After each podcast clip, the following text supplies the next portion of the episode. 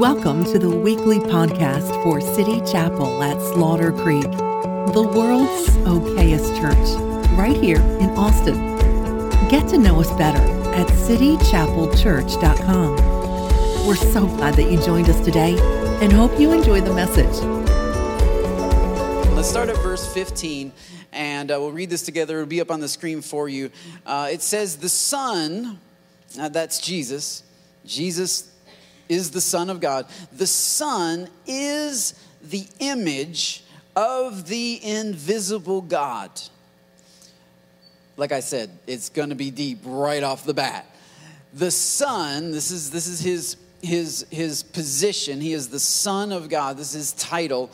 The Son is the image of the invisible God. The image. And in, in other words, when we saw Jesus, when we see Jesus in Scripture, or when people saw Jesus on the street some two thousand years ago, they were looking at the image of God. Now that, now that word image is familiar to many of us who've been reading Scripture, because back in the book of Genesis, when God was creating the world and, and he finally got to the end of his creation and he decided to create humans, he, he had a conversation with himself, and it's recorded in Scripture. He said, let us make man in our own image. And now that's not to say that, that man looks like God. Like, it's not to say that God has ten fingers and ten toes. The image is not the, the visual representation. Rather, image is speaking to the character, the same character that God has.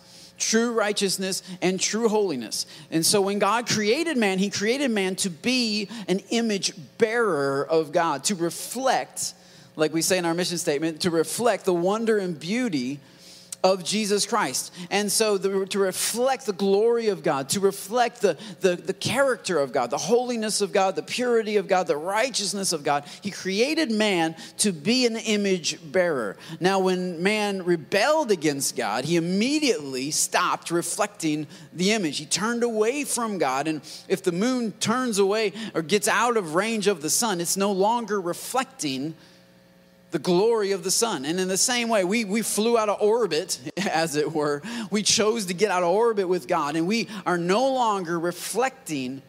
Instead, now we, we live in darkness. Have you ever, have you ever heard of the dark side of the moon? Yeah, I think there was a song about that. Uh, we, like it's it's really dark because the sun is not is not touching it, and the sun is the only thing that bring the, the, the moon has no light within itself. It's only a reflection of the sun. And in the same way, you and I have no life within ourselves. Our life is a reflection of the glory of God. We were created to reflect, not to be in and of ourselves. We we we, we were not created to project. We were not created to project. We were created to reflect. And this is what this is what God did. He's he he was he he created Adam and Eve to be reflections of his glory. Now that was marred by sin, that was corrupted by sin, and now and now we we we we experience what theologians call the fall. Well, Jesus comes, and Jesus is Uh, called in Scripture the second Adam, because he is the second perfect image representation of God. He is the image of the invisible God. Now that says something about Jesus that actually the, the first century Gnostics would not have liked. Talked about this last week, that Paul is writing the book of Colossians to confront an error or a heresy or a false teaching called Gnosticism. And Gnosticism said that humans are basically evil. Flesh is evil. All matter actually is essentially evil. And so when, when Paul says that Jesus in the flesh was the direct image of God, they would have said, wait a minute, you that that's impossible. You can't be human and a perfect representation of the character of God. That that doesn't work. You can't have real righteousness, real holiness. Like, that's, that's impossible. So actually the Gnostics, and um, John deals with this in First John, the Gnostics came up with a theory that, that Jesus wasn't actually flesh. He just looked like flesh. So so he was like a he was like a ghost that looked like human. But he wasn't really human, which is why John in First John spends so much time saying um, this word became flesh and dwelt among us. And we, we, we, we touched him. We handled him. we bumped into him in the middle of the night when we were going to the bathroom, you know, because because apparitions or or spirits, like they don't they don't they don't have to use the restroom, right? And we lived with this guy. He used the restroom. He, he ate with us. He he shook our hands. He prayed over it. Like we we know that he was human. Why is John making such a big deal about that? Well, that's because the Gnostics said, no, he couldn't have been. He couldn't have been. And so and so Paul is drawing, he, he's, he's basically setting up his argument right off the bat. He says, Jesus, the Son, is the perfect, is the image of the invisible God. And so this says something about Jesus. This says something about his purity, about his holiness, about his perfection while he lived here on the earth. But it also says something about the Father. It also says something about the invisible, that the invisible would look for an image. That the invisible would create an image. I don't know if you ever thought about this much, but uh, this is one thing that distinguishes the God of Abraham, Isaac, and Jacob from so many other major world religion little g gods. Is that, uh, for instance, in, in the Quran, um, Allah is, is called the unknowable one. And he's kind of proud of that. He's the unknowable one. He's so lofty, he's so high that nobody can ever know him. And in fact, he's a little bit capricious or a little bit untrustworthy because he just does whatever he wants to do. And you can't say anything about it. You don't like it? Well, that's on you, you know. He just does whatever he wants to do, and he's a little bit untrustworthy. You're not really sure what he's going to do in any given situation because he is the unknowable one. He is Allah. He is up there. He is he is aloof.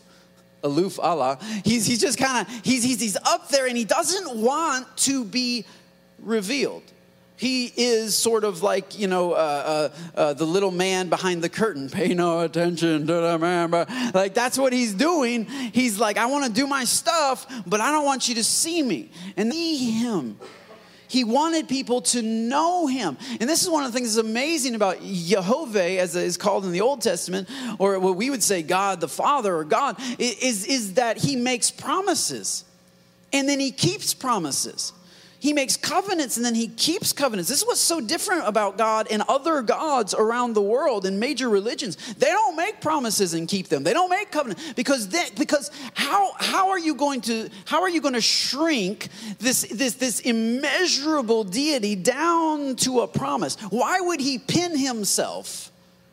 Why would he paint himself in a corner and say, if you do this, I will do that? Why would he do that when he could just do anything that he wanted to do? Because he wants to be known, because God is seeking an image. And so when the image of God came to earth, the image of God actually didn't hang out in church very often. The image of God was, was, was at the bar, was with prostitutes, was with tax collectors. The image of God went to where the hurting, broken, lost, hungry people were because he wants to be known. See, the, like, the, the, the folks in the temple already had a bit of an understanding of the image of God. And so when the image of God came to earth, he didn't go to preach to the choir. He went to preach to those who had no knowledge of him because he wants to be known. He said, man, though those that are well, they don't need a doctor. I am going to those that are sick. The image of God, this is why the image of God rushes to those who are sick, rushes to those who are ignorant, rushes to those who are in darkness. Light seeks out shadows. The image of God. Jesus is the image of God. That says something about him. It also says something about the invisible. That the, that the invisible is always, and I believe in every generation, the invisible is looking for an image.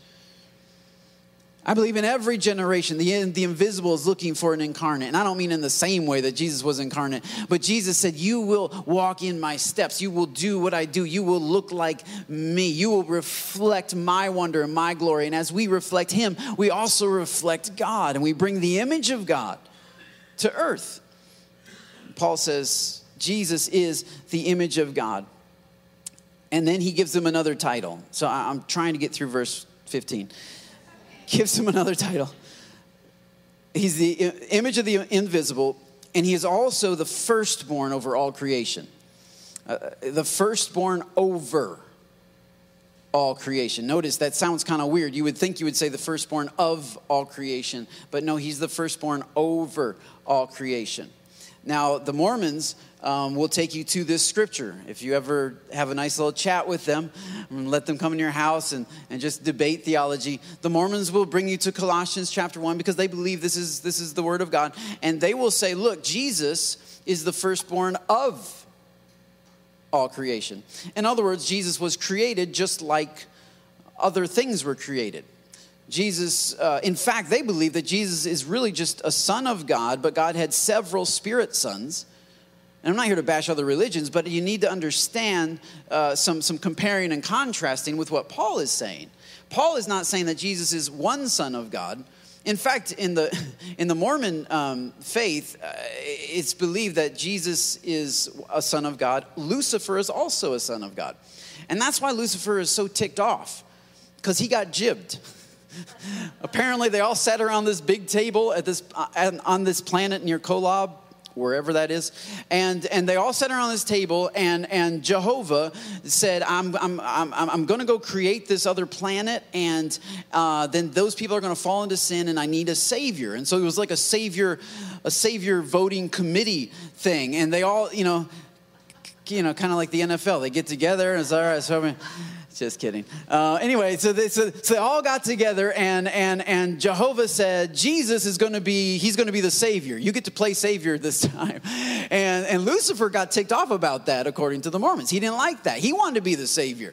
And so that's why, according to him, that's why Lucifer is so ticked off. And he and he got a bunch of his brothers, other angels, to agree with him. And they, they formed a revolt. They came down here to mess with us and try to stop Jesus from being a Savior, which he already was going to be. So, uh, but but this is this is a, a view of God, a view of Jesus, that he is just, he's a created creature. And that's also what the Gnostics believed, by the way. They believed that Jesus was what they called an, an, an eon. Uh, in, in other words, an, an, an angelic power, which is why they didn't feel that his death was that important. It was his teaching that was so important. See, he came from the Father. He's telling us about God. Now, the fact that he died and rose again, yeah, I mean, whatever. Uh, angels tend to do that. But but but the, his teaching, like, that's what's really important. And so and and, and and and so Paul is setting up an argument here. He says the Son is the image of the invisible God, which they would have not liked that statement. But also he's the firstborn over all creation. The term firstborn doesn't necessarily in the Bible have to do with birth order. Psalm eighty-nine, God says of David that David will be my firstborn. Well, how's that work? David was the last, the youngest one in his family. No, firstborn has to do with a place of favor or a place of prominence. He said he is he is the, the firstborn or, or he is the prominent one over, and that's the key word, all creation. He is not one of creation. He wasn't made by the Father. He wasn't created by the Father. Rather, he is, he's the preeminent one over all of creation. And Paul is setting up this argument about who Jesus is. And, and, and, and the next verse, he, he, he really dives into the weeds of this. He, he says, for in him, and that word in, I'll, I'll come back to that in a minute. In him, in Jesus, all things were created. You think about that for about five seconds. That'll blow your mind. In him, all things were created. So he wasn't created, but within him, within his sphere, within his person, all things were created. And then Paul goes on to explain things in heaven and on earth. Heaven is the cosmos. That's the galaxies. That's that's that's also, you know, the stars and the moon and, and multiple galaxies and the Milky Way. And you zoom out for as far as this universe goes. Some believe it's still expanding, some, uh, but it's certainly finite. And you can reach, you, you get to the, the end of our known universe. That was created within Jesus. So as far out as a telescope can reach, as far out as a, as a as as a little droid can fly, as far out as we can send sounds and have it bounce back to us from certain things, as far out as human mind can comprehend, it's still within the circumference of Jesus.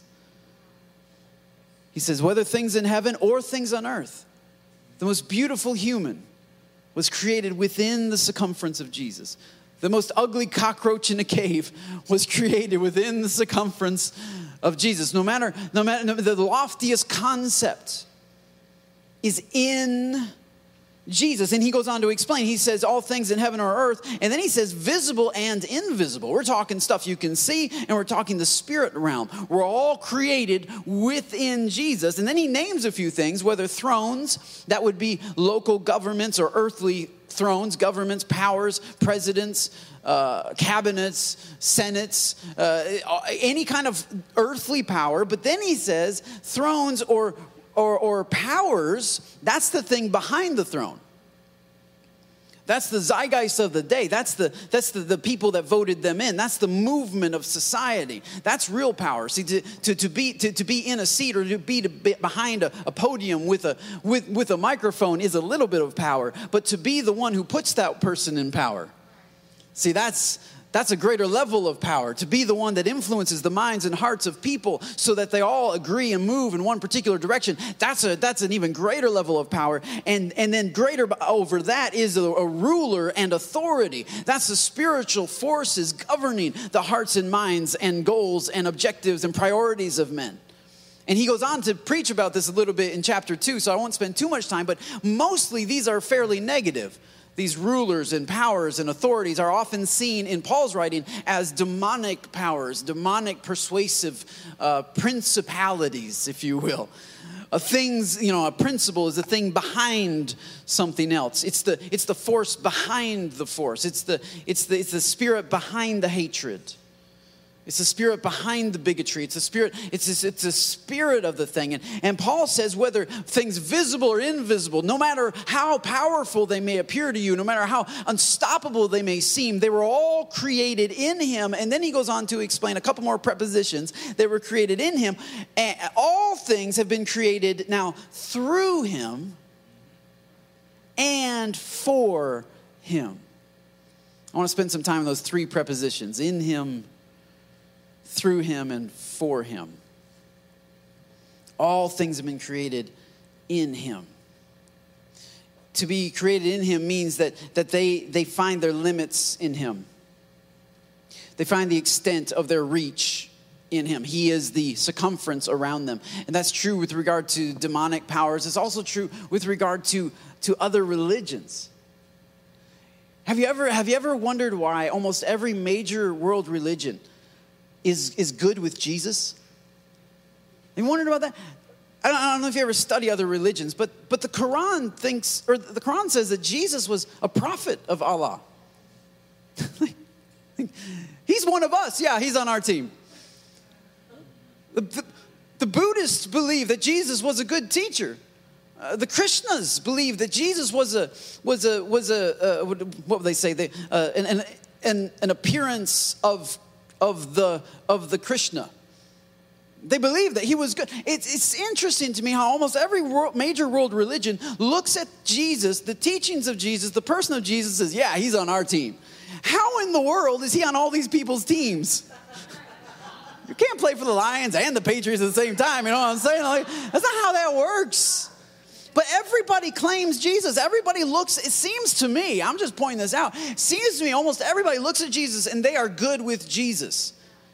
And they bow before Jesus and they give him, they, they tip their hat at, to some level of Jesus. That, yeah, his teachings were good, or his he, he was a good person. I mean, you know, it, it, it's amazing to me how almost every world religion looks at Jesus and says, yeah, he is a way, he is a truth, he is a life. But then you go to the teachings of Jesus and Jesus doesn't point to any of them. He's like, I'm not on their team. I'm not on their team. I'm not on their team. He says, I am the way. I am the truth, and I am the life. Now, now it might, you know, if, if you're wondering which religion to join, um, let me just throw this out there. Maybe the, the one guy that everybody agrees there's something special about him, and he agrees there's only something special about himself. Maybe he's the way, the truth, the life. If everybody ha- has to revolve around him, if everybody has to scoot around the, around his teaching and around him, if nobody can confront him and refute him and deny him and dismiss him. I mean, other religions don't claim, like Joseph Smith, like Mormonism, like people don't, aren't like, oh yeah, he's one of us. No. woo. You hear Joseph Smith's story and people start backing away. They're like, mm, he's a woo. Yeah, he's, yeah. Mm.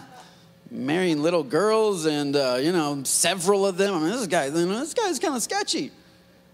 But Jesus, nobody can find fault with him that sticks. Nobody can refute him. Nobody can dismiss him. Instead, they all have to say, yeah, he's, he's one of us, actually. Yeah, we're on his team. It's interesting to me that all things were created in him. It's hard. It's hard for the mountain to tell the sky what to do, because the mountain is enveloped by the sky. And this is, this, this is something, if you're wondering what the practical application of the, the vastness of Jesus is for you, let me just like, let me just mess with the bumper sticker for a minute. That's, that's how I bring it practical. There's a, the, the, the classic Christian meme, you know, don't, don't tell your, how do, I always get it confused. Don't tell your, your, your God how big your mountain is. Tell your mountain how big your God is, right? To tell your mountain how big. Man, like, no, no, no. Like, you don't need to tell your mountain how big your God is. Your mountain remembers the moment that your God formed it. Your mountain has not forgotten the voice that brought it up from the dirt. Your mountain cannot deny the thing which envelops it and supports it and holds it together by the word of its power. Your mountain doesn't, your, your Goliath doesn't need to be told how big your God is. You need to be told how big your God is. It is us that have forgotten. It is us that have imagined ourselves to be larger than him. And yet all of creation bows before him. When Jesus walked the earth, all of creation responded appropriately to him as if he was the word that created everything in the beginning. See, he's talking about creation. All things were created. All things were created in him. Can I just, can I just throw out a really weird scripture for you for a minute while we're on the deep end of the pool? Proverbs chapter eight. I, I, I have to move. I can't hang out in the fact that all things are in him for too long. But I, I do have to say that all things were created not just in him, but through him.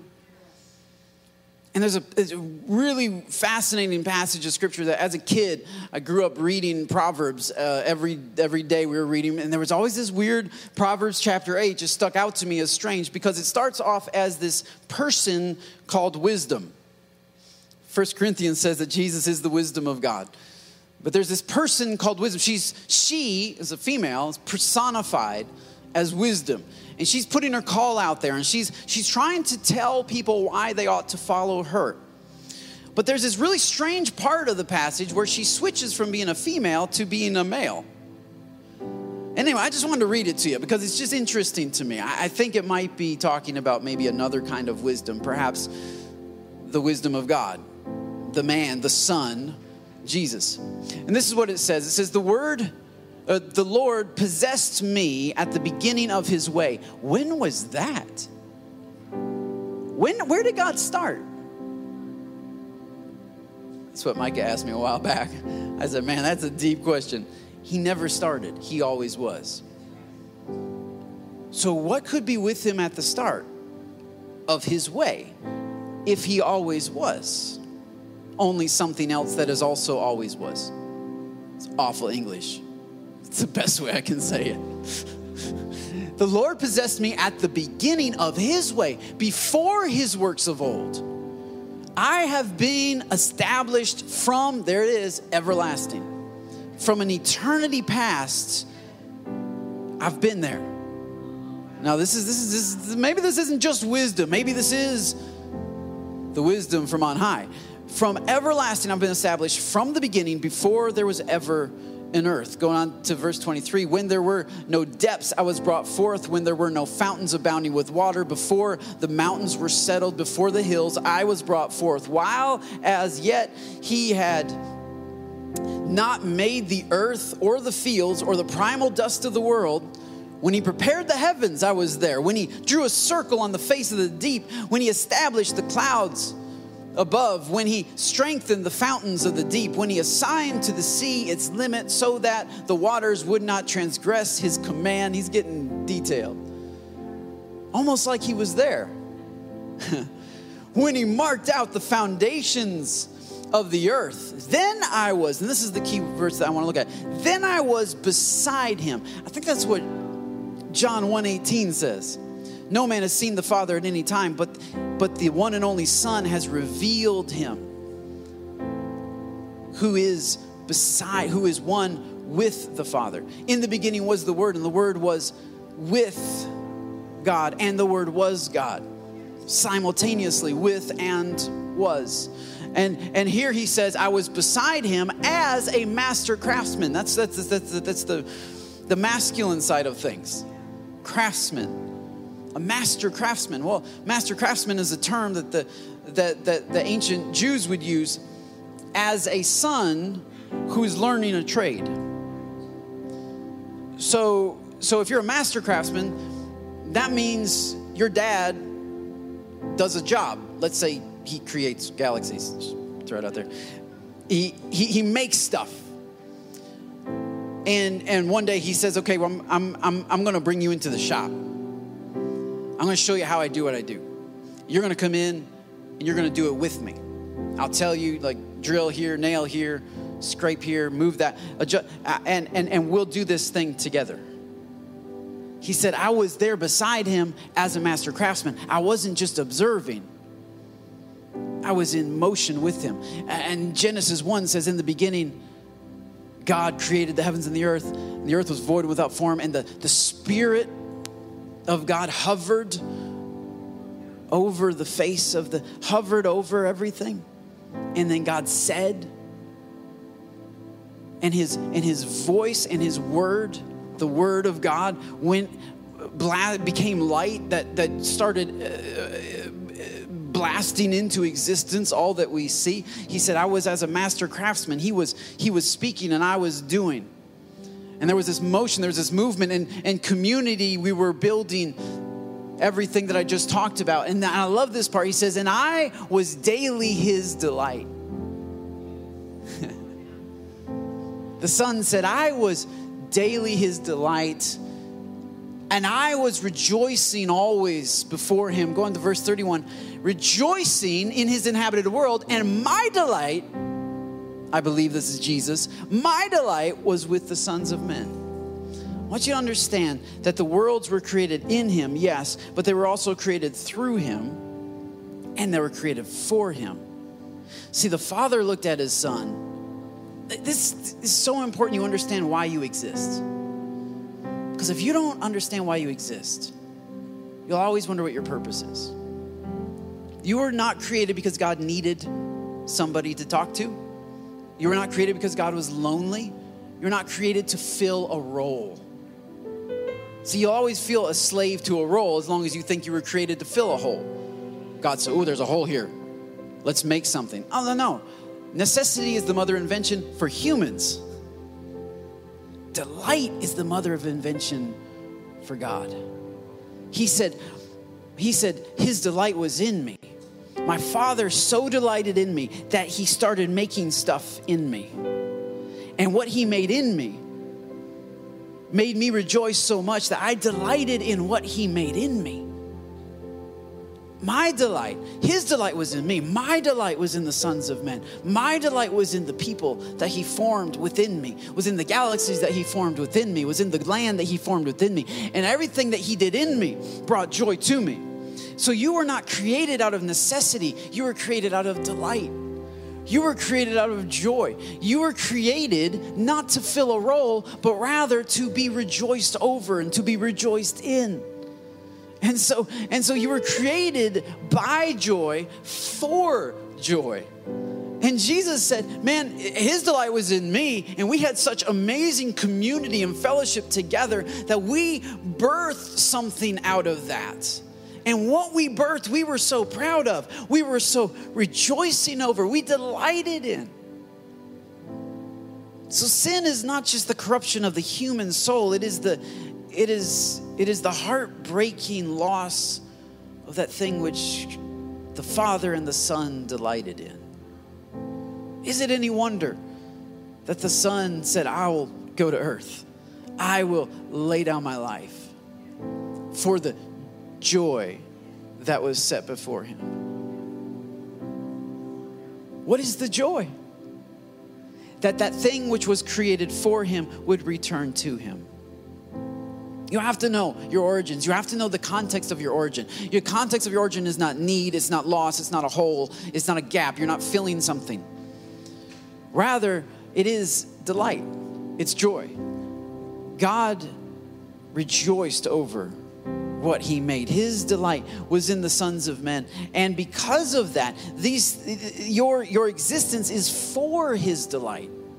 So Revelation four says, he says, you created all things and you made them all for your pleasure, for your delight. Now Satan, would, the God, little g, God of this world, would love to come in and convince you that you were created for your own delight or for somebody else's delight. And it sounds real good initially because we were made to appreciate delight. Because the one who made us was delighting over us. And it would be a perfect response for us to appreciate delight and to desire delight, to desire joy. And so the God of this world comes and says, yeah, you were created for your own delight. Now, now go out and seek what makes you happy. Do what makes you happy. And it sounds so, so, so, so, so godlike because God just did what made him happy. And what he produced made him happy and made us happy. And the joy that, that, that resonated between us. But the, the, the missing key is here is the Son. What is not created in the Son can never find joy or happiness or delight. We were uh, introducing our kids, and I'll get ready to close. I was going to go on to the next verse. I just don't have time. But we were, but hey, we do have time. Next Sunday, we're going to get into the next verse. You know what I'm saying? Christmas in Colossians, here we come. We were introducing Madden and Micah to um, uh, the the classic eighties worship band, um, A C D C. Uh, you might have you might have heard of them. Um, well, it started because we were in the car and we were talking about rain and a storm and something, and Micah started going. He was like he was making up a song. He's like thunder, do, do, thunder. He never he never heard it. But, my, I mean, my, my kid's obviously a prodigy, you know. He's just genius, way beyond his years. And we were like, you know, that's a, a real song, actually. That's right. People are just ignorant enough to just sing that. Like, that's a song. Just have a little beat and a little guitar riff and then shout thunder. Like, that's a song. He's like, really? We're like, yeah, yeah. So we get on YouTube and we start playing it in the car, you know, thunder, da, da, da, da. I don't know what else they're saying, but I always got the thunder part. And, uh, which was the sketchy part, because we were like, so what are these songs about? Like, we need to check them. And so then, so they, they really like Thunder Song. And so we were going through other A C D C songs. We were scrolling through, and I'm trying to filter out, you know, some of the ones that wouldn't be so good for kids to listen to. And, um, because I'm a responsible parent, and I wasn't planning on preaching on it, but here we are. Um, and it came across, you know, a couple, a couple of just classic eighties rock songs, you know, it's just, it's just good, just good stuff. And, and we're listening to it, and, and uh, we, we came across some other ones that were like Hell's Bells and Highway to Hell, a lot of stuff about hell. And my kids are like, what? What's this song about hell? And I'm like, well, they're kind of singing about going to hell quickly. There, it's about a highway to hell, like, because they're they're like they're they're happy about it, apparently. And um, Micah's like, that's such a weird thing. Once again, my seven-year-old genius. He's like, that's so weird. Why would you be happy about hell? And I said, well, you know. And so we started watching one of the other concerts, and everybody had these devil horns, these light-up devil horns, you know, and they're like doing all this. And and and, and I'm like, they're like, oh, they have devil horns. I'm like, well, yeah, because they're kind of celebrating hell and the devil, and like this is kind of what A C D C, like they were they were happy about that. Sold a lot of records for them, you know, packed out stadiums. And Micah's like, that's so weird. Why would you be happy about hell? I said, well, bud, I mean, technically, they don't believe in hell. There's no way, if you actually believed in eternal conscious torment, that you would at all, like, this is like, you know, you wouldn't celebrate that. You wouldn't even sing about that. You certainly would try not to go there. You would not build a highway toward that destination. You know what I'm saying? Like, this is, it's not going to do that. Like, you know, and it's like, well, but they just don't believe in it. And he said, well, why not? I said, well, I don't think they really believed. I don't think they liked God very much. Let's just put it that way. And he said, oh, well, is it because they wanted to be the boss of their lives? Bingo. I said, yeah, I think that's it. I think God was just too strict for them. He's just too, you know, like in charge and stuff.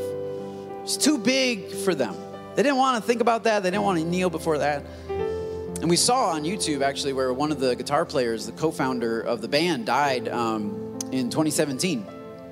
Uh, I forget his name, but he passed away. And uh, and I was like, well, he believes in God now. And I and I hope that before he died, before it was too late, that he realized there are no bells there in hell. And I hope that he submitted to Jesus, because if he didn't, he's two years in to never-ending torment. I mean, like no breaks. Burning, falling, drowning. These are the ways that the Bible tries, that Jesus tries to describe this place. With no relief, no death, no ending. And I don't know, I've never experienced that kind of suffering, that kind of loss, that kind of darkness. Actually, the Bible says that you can't see the hand in front of your face. I've never experienced that, but I would imagine probably the worst part about that is that after two years of un- unrelenting agony, you have begun to serve your sentence. Your sentence that has no end. In other words, you'll be two years in, you'll be a hundred years in, you'll be a million years in, you'll be a billion, you'll be a quintillion years in, and you will have not even begun. Because after that, there's an infinite number of years, if you want to call it that. You might as well not even count anymore, because there is no parole. There is no escape. And I said, man, the packing stadiums wasn't worth it. The millions of dollars wasn't worth it. Nothing is worth being cast out from the presence of God. See, not even not, not only the physical torment, but the, the anguish and the loss and the regret and the mourn and, and the absence of the Holy Spirit, the absence of hope, the absence of joy, the absence of delight, the absolute antithesis of peace. I know what that's like on a tiny measurable scale for moments. I don't know what that is for an existence. I'm not trying to scare my kids. I'm just trying to let them know that there are no bells there. And that it's not a good place, but that rather Jesus... And this is what's awful, is that you would, you Jesus would extend grace to A C D C, extend grace to us, die for us, to save us from that destiny. And then we look at that and we say, eh, I got other stuff that I'm pursuing. I'll get around to it. Probably, maybe, I don't know. You might not. You might, you might not. Our neighbors might not. These kids that we're feeding might never get around to it, which is why we have to. We have to lift up Jesus, because Jesus said, when I'm lifted up, I'll draw all men to myself, because all men were created to be in me. And until they're in me, they're not happy. Until they're in me, they're not at peace. And if they remain outside me for eternity, this is, this is what that looks like. Falling, drowning, burning, whatever. This is what it looks like. But in me is heaven. In me is, and he just starts describing what it's like to be eternally in him. And it's the exact opposite of all things hell. Actually has bells. You might want a highway there. Just saying. It's, and did like build road barriers so you don't get off on any other exits. Like just there. Just with Jesus. So would you bow your heads and close your eyes with me for just a minute? We're about to dismiss. But I want I want to give you a chance to respond to the one that you were created to be in. All things were created through him and actually for him. Now, if you live your life for yourself, then you'll miss him. But when you live your life for him, everything makes sense. If you'd like to do that today, what I would suggest is just that you come before God just open-handed and say, God, I need you. I've been living for myself. I've been making decisions for myself. I've been seeking my own pleasure, and I haven't sought to give you pleasure. I haven't lived in light of this God who is worthy of all of my devotion, all of my praise, all of my worship. He's, it's just who he is. And so I choose today to give back to him what's his, which is my heart, which is my, my life, that he would find delight in me, that he would find joy in me again, that he would smile when he thinks of me again, that he would rejoice over me. Scripture says with singing, dancing over us. The joy that was set before him was not heaven. The joy that was set before him was the reconciliation of all things to him. He was looking to bring everything back to himself. And he saw that. He saw the reconciliation of all things to him, both visible and invisible. He saw that all things were coming back together into fellowship, into community with him and his Father, where there is joy, where there is delight, where there is peace, where there is connection. He saw you coming into that same family. He saw you walking into that same place and pulling up a seat at that same table that you have no right to be at, except for the fact that he made a way for us to be there. And he rejoiced even while he was making that way, even while he was suffering. He rejoiced in the fact that he was creating space for us to come back into fellowship with the Father. He could endure the the cross because he saw the, the joy that was set before him. He saw the results, the benefit of it, and he's counted it worth it. And so, Father, thank you for sending your Son, and the Son for giving his life. And even today, the Holy Spirit for bringing it to our minds and helping us to understand the greatness, the majesty, the beauty, the delight of Jesus. Thank you for his work in the city. Thank you for his work in this church, for the, his work in our families, in our kids, in our hearts, in our relationships. We thank you that he's not done working and bringing all things together. We thank you that he's still pulling stuff from every corner. He's still working all things together. He's still, he's still holding all things together. We thank you that you're not finished and you're not done yet. And in the middle of the suffering, we look forward to the joy that's set there for us, laid up for us. And there's suddenly no more walls, no more barriers between us. And we see Jesus face to face. It's in your name we pray, Lord. In Jesus' name.